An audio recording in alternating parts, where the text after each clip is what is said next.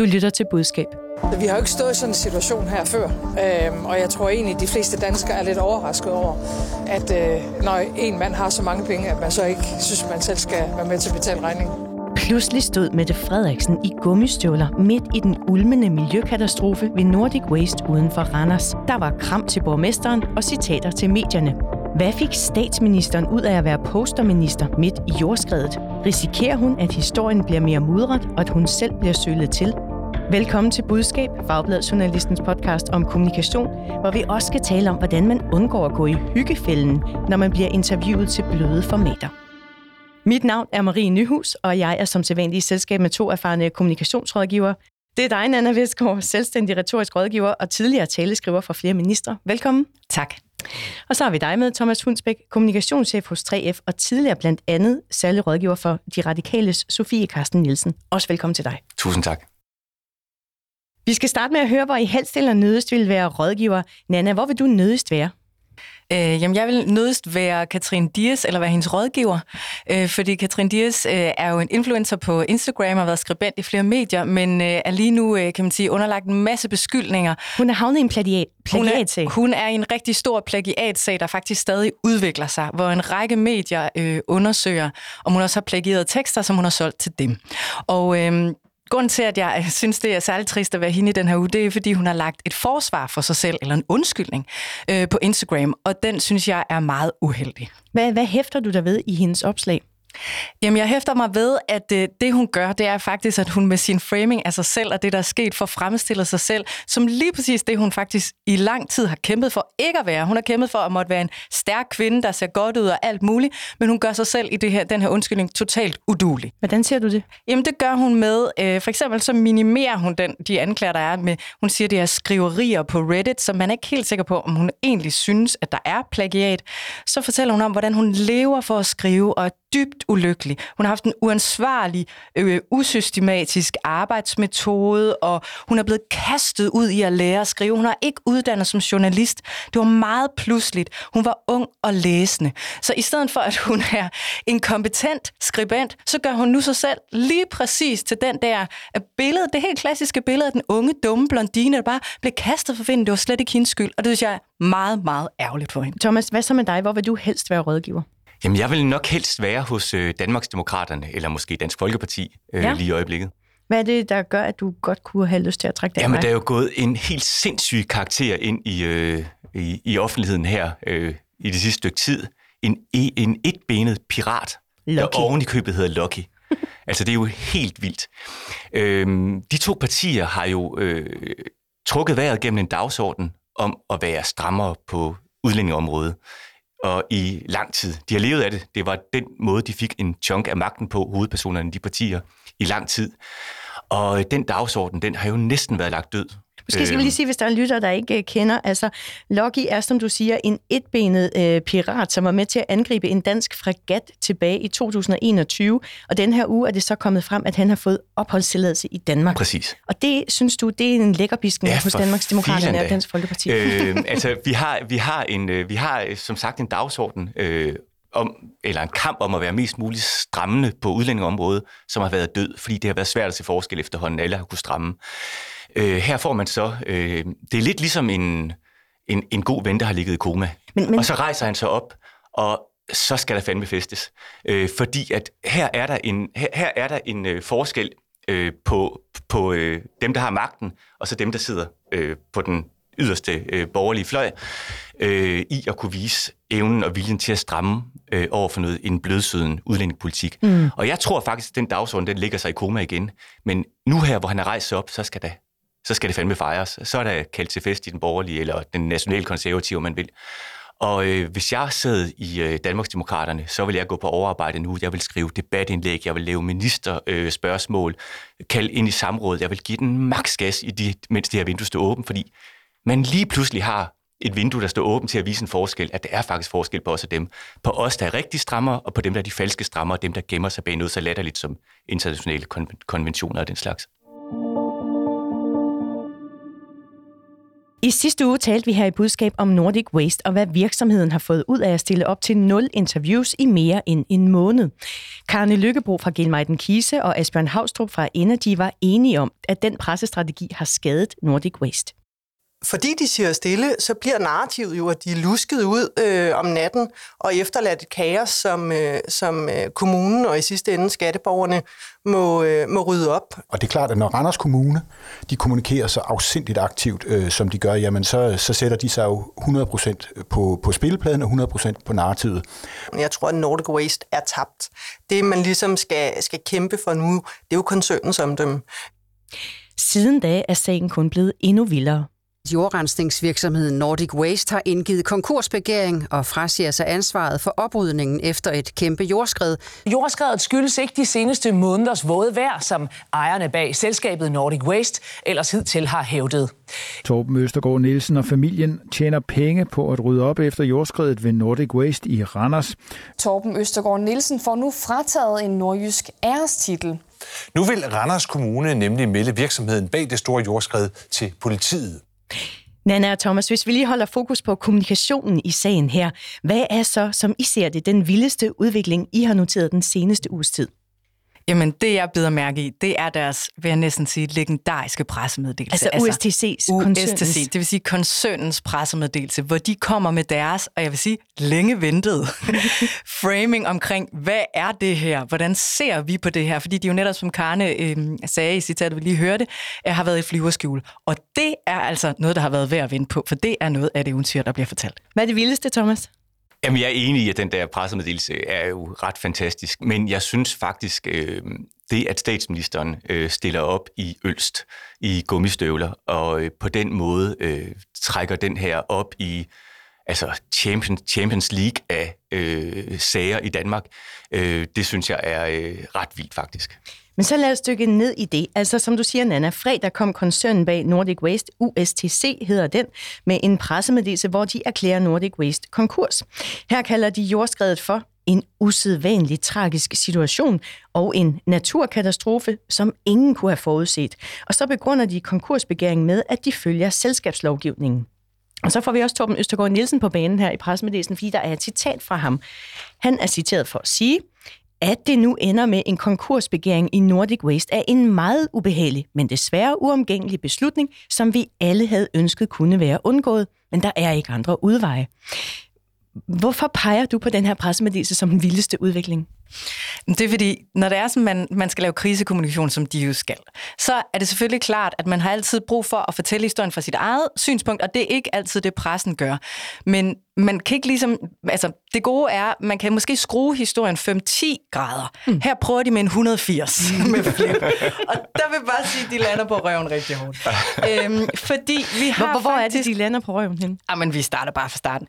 For det første, det her, det er jo, og nu har jeg jo været i gang med Katrine Dias, så jeg fortsætter i offer offerhistorien, man ikke tror på.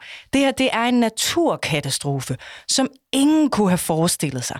De har gennemgået alt minutiøst, og de, de kan simpelthen ikke se, hvordan de kunne forhindre denne naturkatastrofe.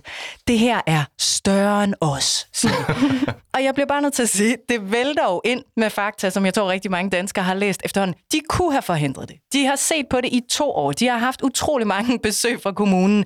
Så hele den her historie om, at de ligesom bare bliver ramt af, af Guds straf, selvom de er engle, den er simpelthen for tyk. Så den er, den er et studie på journalistuddannelsen værdig. Mm. Thomas, hvis vi skal samle op på det, som Karne Lykkebo sagde sidste uge, at Nordic Waste er tabt, nu må handler det om at samle USTC-brandet øh, op. Hvad får de så ud af pressemeddelelsen her? Jamen, øh, den er så dårlig, at de ikke får noget ud af Altså, det, det kan, jeg kan ikke, øh, der er ikke, altså, jeg er enig i det med øh, at, at, at gemme sig bag en naturkatastrofe. En sag, øh, der i sin grundsubstans handler om alt muligt andet. Den handler om forurenet jord og alt muligt, der er menneskeskabt. Øh, dårlig kontrol måske, øh, dårlige foranstaltninger. Der er meget, meget, meget lidt naturkatastrofal dynamik i det her, selv i symbolikken. Altså, det er øh, kemi og døde dyr. Altså, jeg mener, det, vi, kunne ikke være, vi kunne ikke være længere fra det.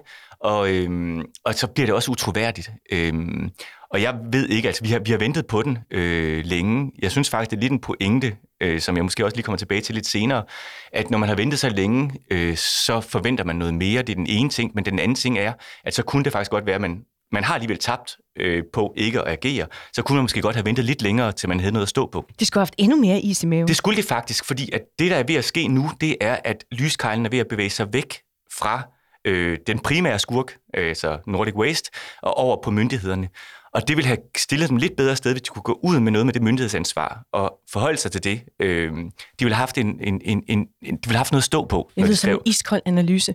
Ja, og hvis, den, hvis jeg skal fortsætte det meget kyniske aspekt, så vil jeg også sige, at jeg er helt enig med det, Karne sagde, at altså Nordic Waste er tabt. Altså alle kan det navn nu, og det er bare med at komme væk fra det. Det er slut. Men USTC, altså hvem kan huske det brand? Om to-tre år. Altså, så min pointe er egentlig, altså i forlængelse af Thomas' det her er så dårligt, at det egentlig bare framer dem som som lige præcis de skurke, som de er blevet sat til i medierne. Det sætter de bare en tyk streg under her. Altså, hvis de skulle håndtere det her positivt, vil jeg sige. Så enden, så vil jeg faktisk blive i flyverskjul meget længere og lade mm, være med som ja. mennesker. Altså, øh, vi har to karakterer her fra den her Østergaard-familie, der går ud og bliver citeret i presmeddelelsen. Hellere tage til Sydfrankrig længere tid, vil jeg bare sige. Eller også gummistøvler på, ud og møde Mette Frederiksen head on. Og så skal vi altså have Born Again Christian. Så skal vi have den, hvor de kommer ud og så siger, det her, det burde vi have stoppet. Nu bruger vi en masse penge på det. Altså det, det er Men de bruger 100, 100 millioner på en klimafond.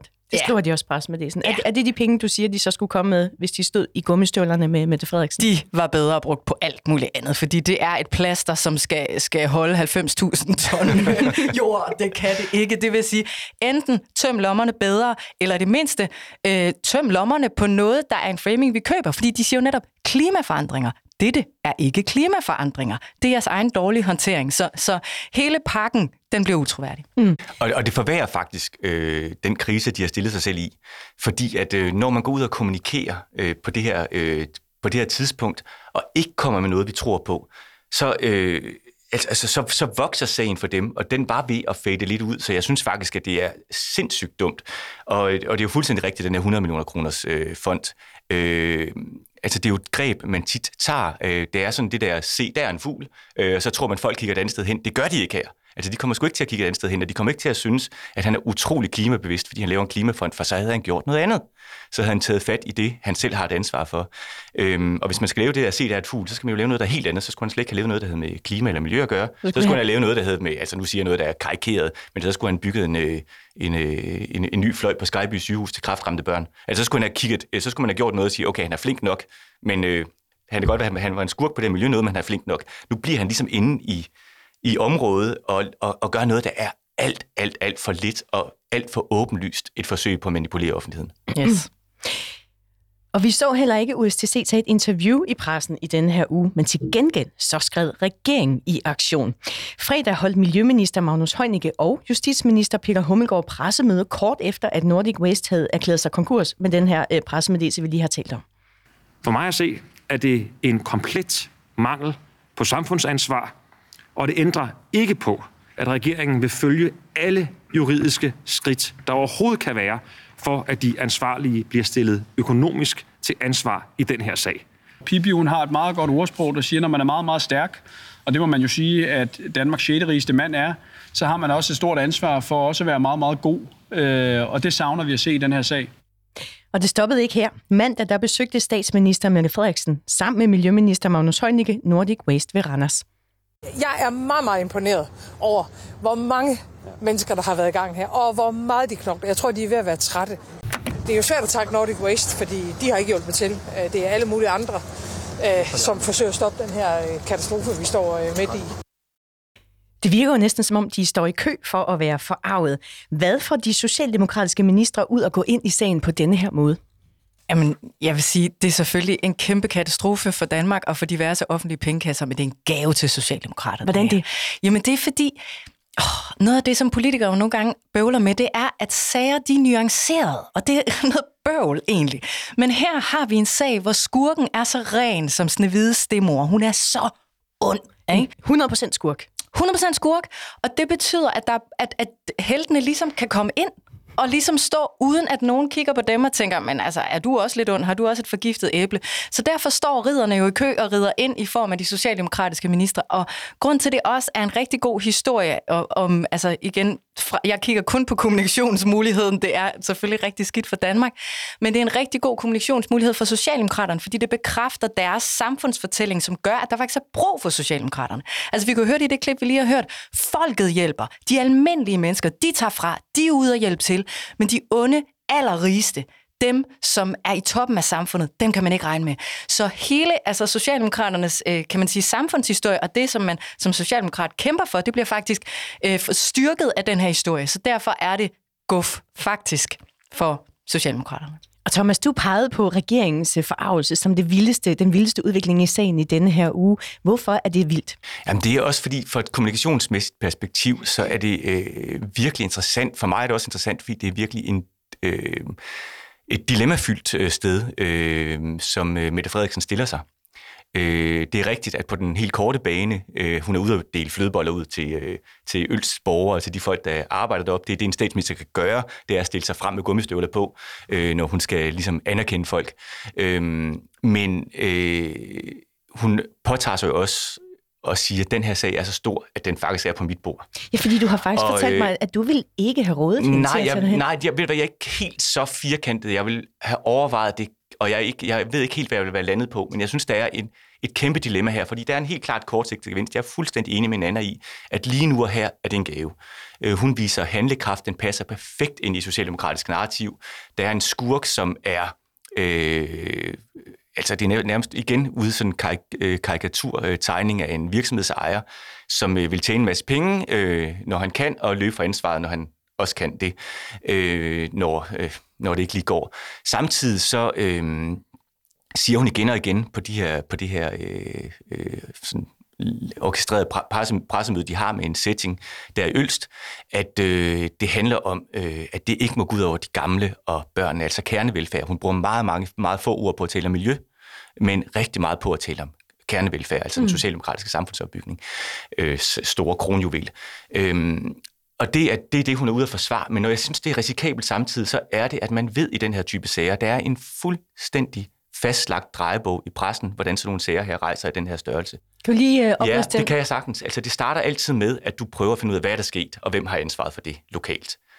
Der, øh, hvem har gjort hvad, hvem har ansvaret, hvem er skurken, og den er jo ligesom, det er vi forbi. Den har Torben Østergaard taget. Phase 1, det var Nordic Waste. Det var Nordic Waste, Torben ja, og så kan man sige, at der er sådan en, en lille udbygning på det, ejerskabet bagved. Øh, forfølg pengene, som man altid siger i, ude i journaliststanden, den er, den er vi sådan set også ret langt med. Øh, så begynder det med, jeg vil kalde det direkte ansvar. Altså, hvem har haft tilsynsforpligtelsen og sådan noget. Mm. Der er vi i Randers Kommune lige nu. Mm-hmm. Det er den fase, vi er på vej igennem nu. Øh, den rykker lidt op af, hvorfor har de ikke kunne, øh, kunne hvad hedder det, øh, varetage deres øh, opgave bedre med kontrol osv. Hvem har ansvaret for det? Altså, det er for lille en fisk i så stor en sag at stoppe hos Randers Kommune, så kommer, kommer man ikke til.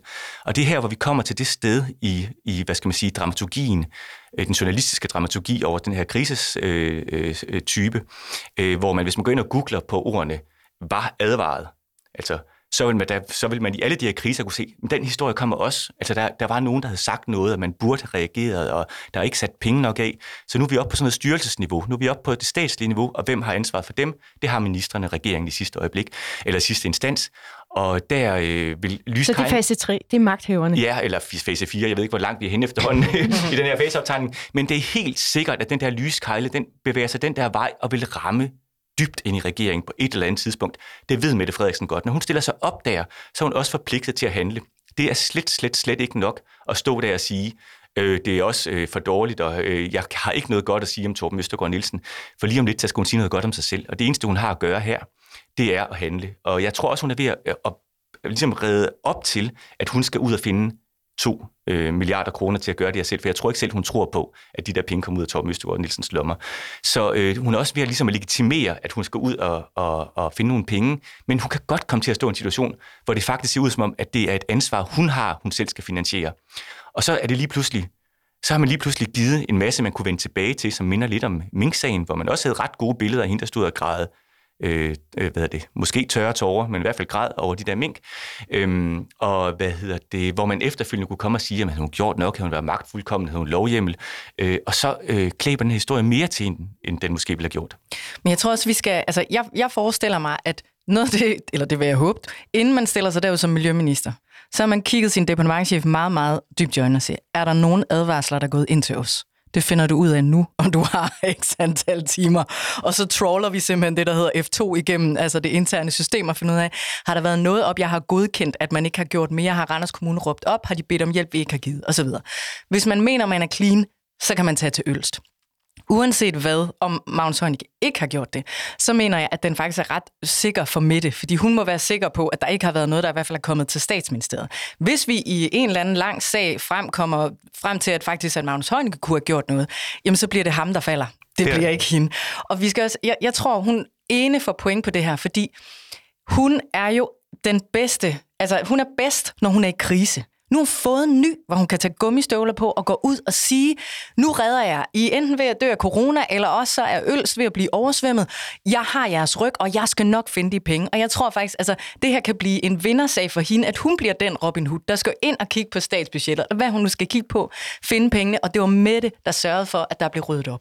Så jeg tror faktisk, øh, jeg tror uanset hvor langt vi kommer, så kommer vi ikke op til Mette, og derfor vil jeg være ret tryg, da jeg, hvis jeg var hende, og steg ud af ministerbilen.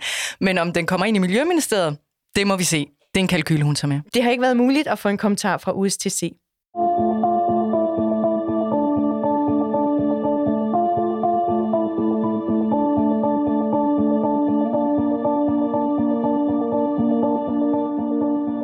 Du lytter til Budskab, Fagbladet Journalistens podcast om kommunikation. Husk, du kan altid skrive, hvis du har et spørgsmål til eksperterne, eller måske et dilemma fra dit kommunikationsjob. Skriv til budskab journalisten.dk.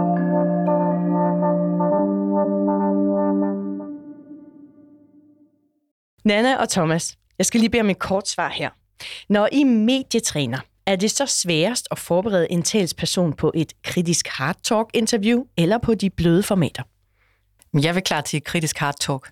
Øh, det er det, som de fleste frygter, og det er også der, hvor man kan komme til enten at gå ind i en eller anden blindgyde, man selv ikke skulle gøre, eller øh, komme til at tale over sig. Så det, det er det, jeg bruger de fleste kræfter på.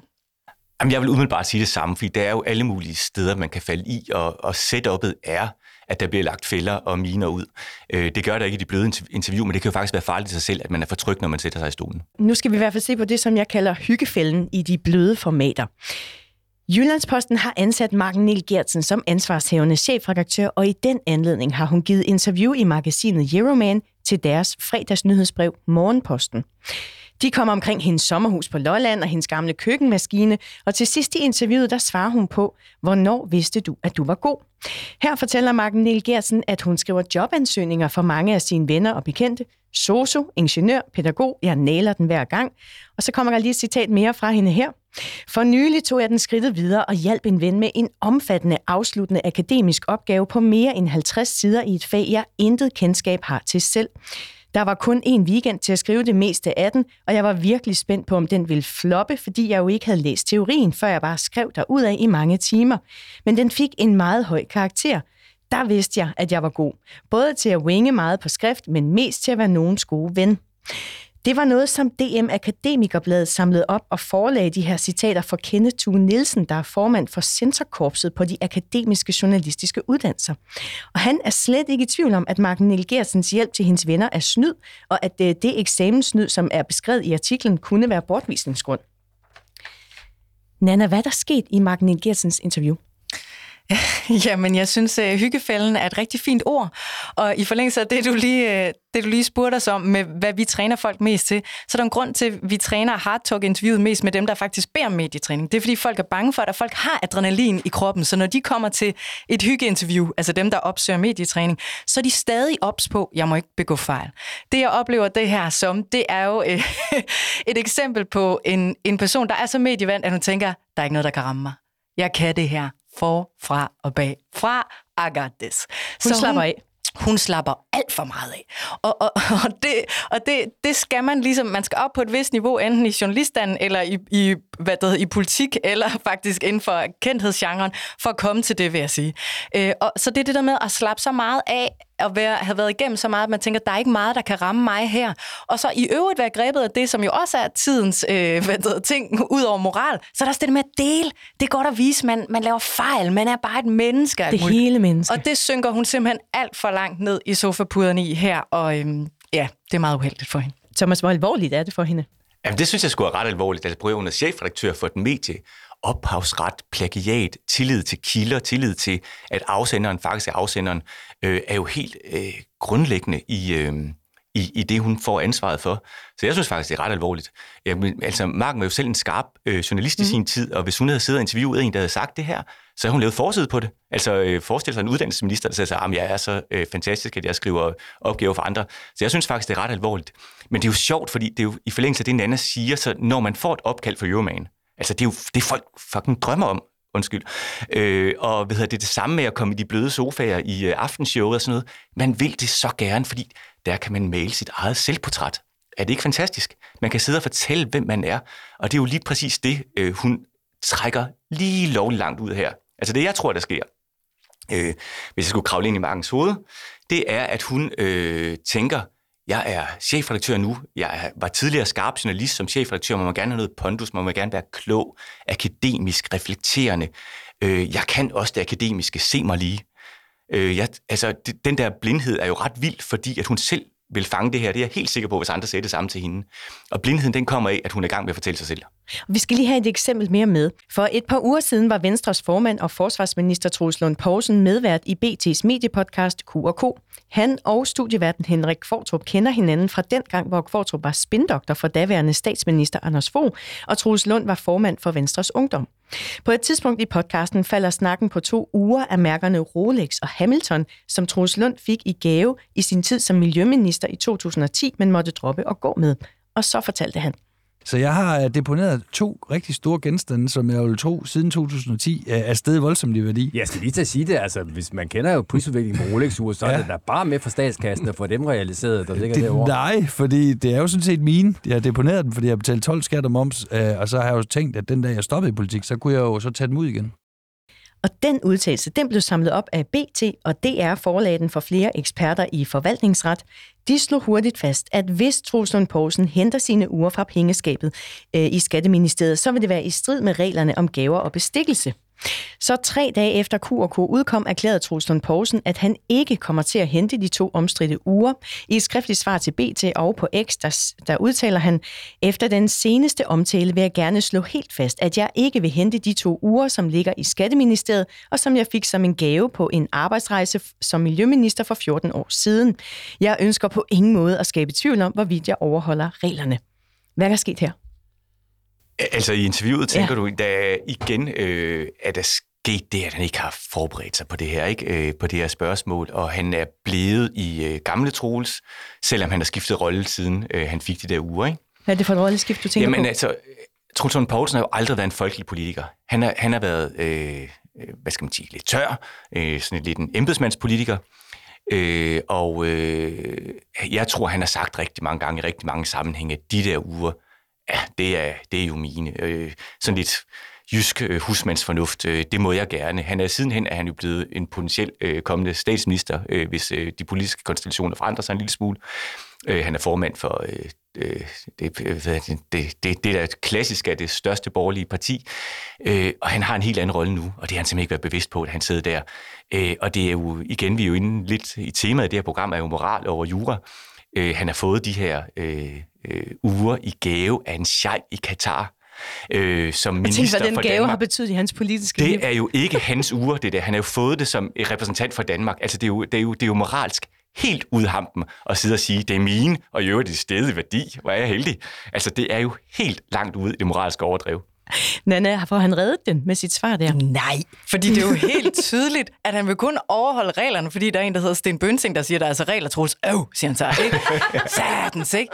Øhm, altså lidt ligesom, betaler vi sort eller hvidt? Jamen, jeg tager den sort. Nå, men det gør jeg ikke. Nå, men så hvidt, ikke? Altså, øh, det, det, der, det får han ikke noget på. Og jeg synes, det er lidt det samme som eksemplet med Marken, og det er sådan helt typisk både... Øhm, nu kender jeg ikke så mange chefredaktører, men jeg kender mange politikere, at noget af det, der sker, når det er sådan, man har været i toppolitik og været rigtig meget i mediernes søgelys og arbejdet 80 timer om ugen i mange år, så får man også et ego af en vis størrelse. Og det betyder, at man begynder at synes, at man har ret til ting, som, som man måske, hvis man bare var en almindelig pædagog eller murarbejdsmand, eller hvad det nu kan være, helt tydeligt kan se, at det skal man selvfølgelig ikke. Og det har jeg oplevet tit med politikere. Der har man brug for en rådgiver, der lige står og hiver heliumballonen helt ned og siger, jeg er med på, at du synes, du har fortjent det her men husk lige, hvordan det vil se ud i andres øjne. Så, så det er for mig de der store egoer, der taler, der kommer til at læne sig ind i de der hyggeinterviews og tænker sådan, går den, så går den. Jeg har taget så meget pis. Ikke? Jeg har fortjent de uger, ikke? og jeg må godt skrive min vens opgaver.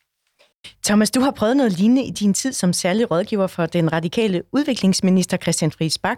Øh, det var i forbindelse med, at han skulle give et tiltrædelsesinterview. Hvad skete der? Og det er jo lidt det samme. Altså, der er lidt elementer af både noget Markensagen og Troels her, fordi at han både øh, er i gang, han tænker, uh, her, det her det er chancen for at male øh, mit eget selvportræt, mm.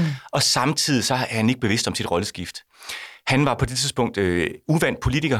Øh, han var øh, sådan semikendt i offentligheden, men som en sådan en enorm vidende troværdig mand, og for første gang havde man fået en person den der post, som faktisk vidste noget om udviklingspolitik, rejst i alle mulige lande, været ansvarlige ansvarlig i NGO'er og sådan noget der. Ikke?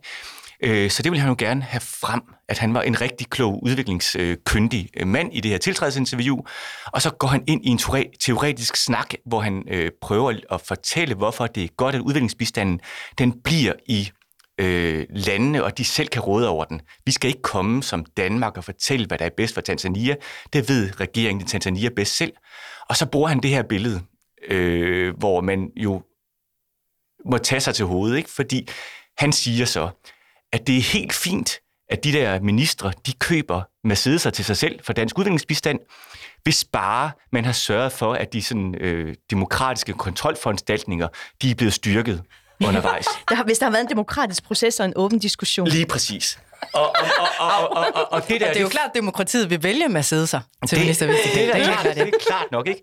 Men jeg tror faktisk, at vi brugte et halvt år på at skulle, øh, os der sad omkring ham, og skulle fortælle, at det ikke helt var det, han mente med det. Øhm, fordi det var det eksempel, der var blevet brugt. Og det var jo simpelthen også et sted. Jeg er i gang med mit eget selvportræt. Nu skal jeg høre, hvor klog og teoretisk jeg er. Øh, jeg river et, et, et billede ned, som jo på ingen måde nogensinde kan forklares eller forsvares. Og så rider jeg det afsted, og når jeg bliver udfordret på det, så rider jeg videre, fordi jeg er faktisk klogere end de journalister, jeg sidder overfor, og det vil jeg gerne vise. Det var en gave til Dansk Folkeparti. Ja, det må man sige. De brugte den også. Nana, hvad er dit bedste råd til at undgå hyggefælden?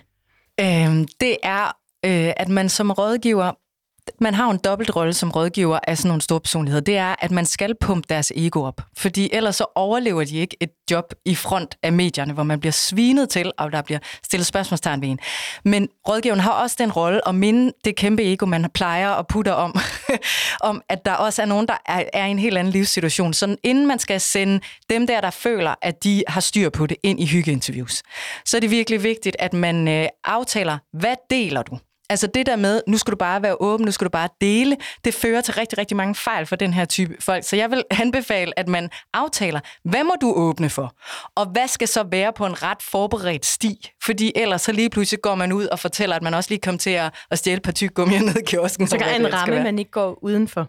Ja, det vil jeg anbefale. Og særligt, hvis man arbejder for en direktør, eller en politiker, eller en borgmester, hvad det nu kan være, som føler, at de er way beyond at træne. Så er det der, man skal være rigtig vågen.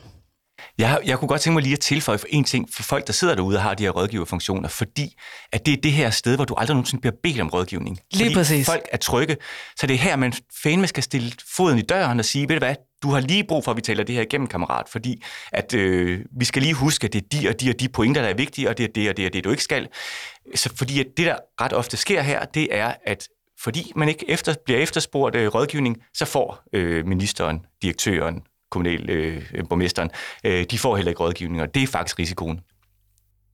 Det har ikke været muligt at få en kommentar hverken fra Marken Nilgertsen eller Forsvarsministeriet. Nana Vestgaard og Thomas Hunsbæk, tak for at være med i budskab i dag.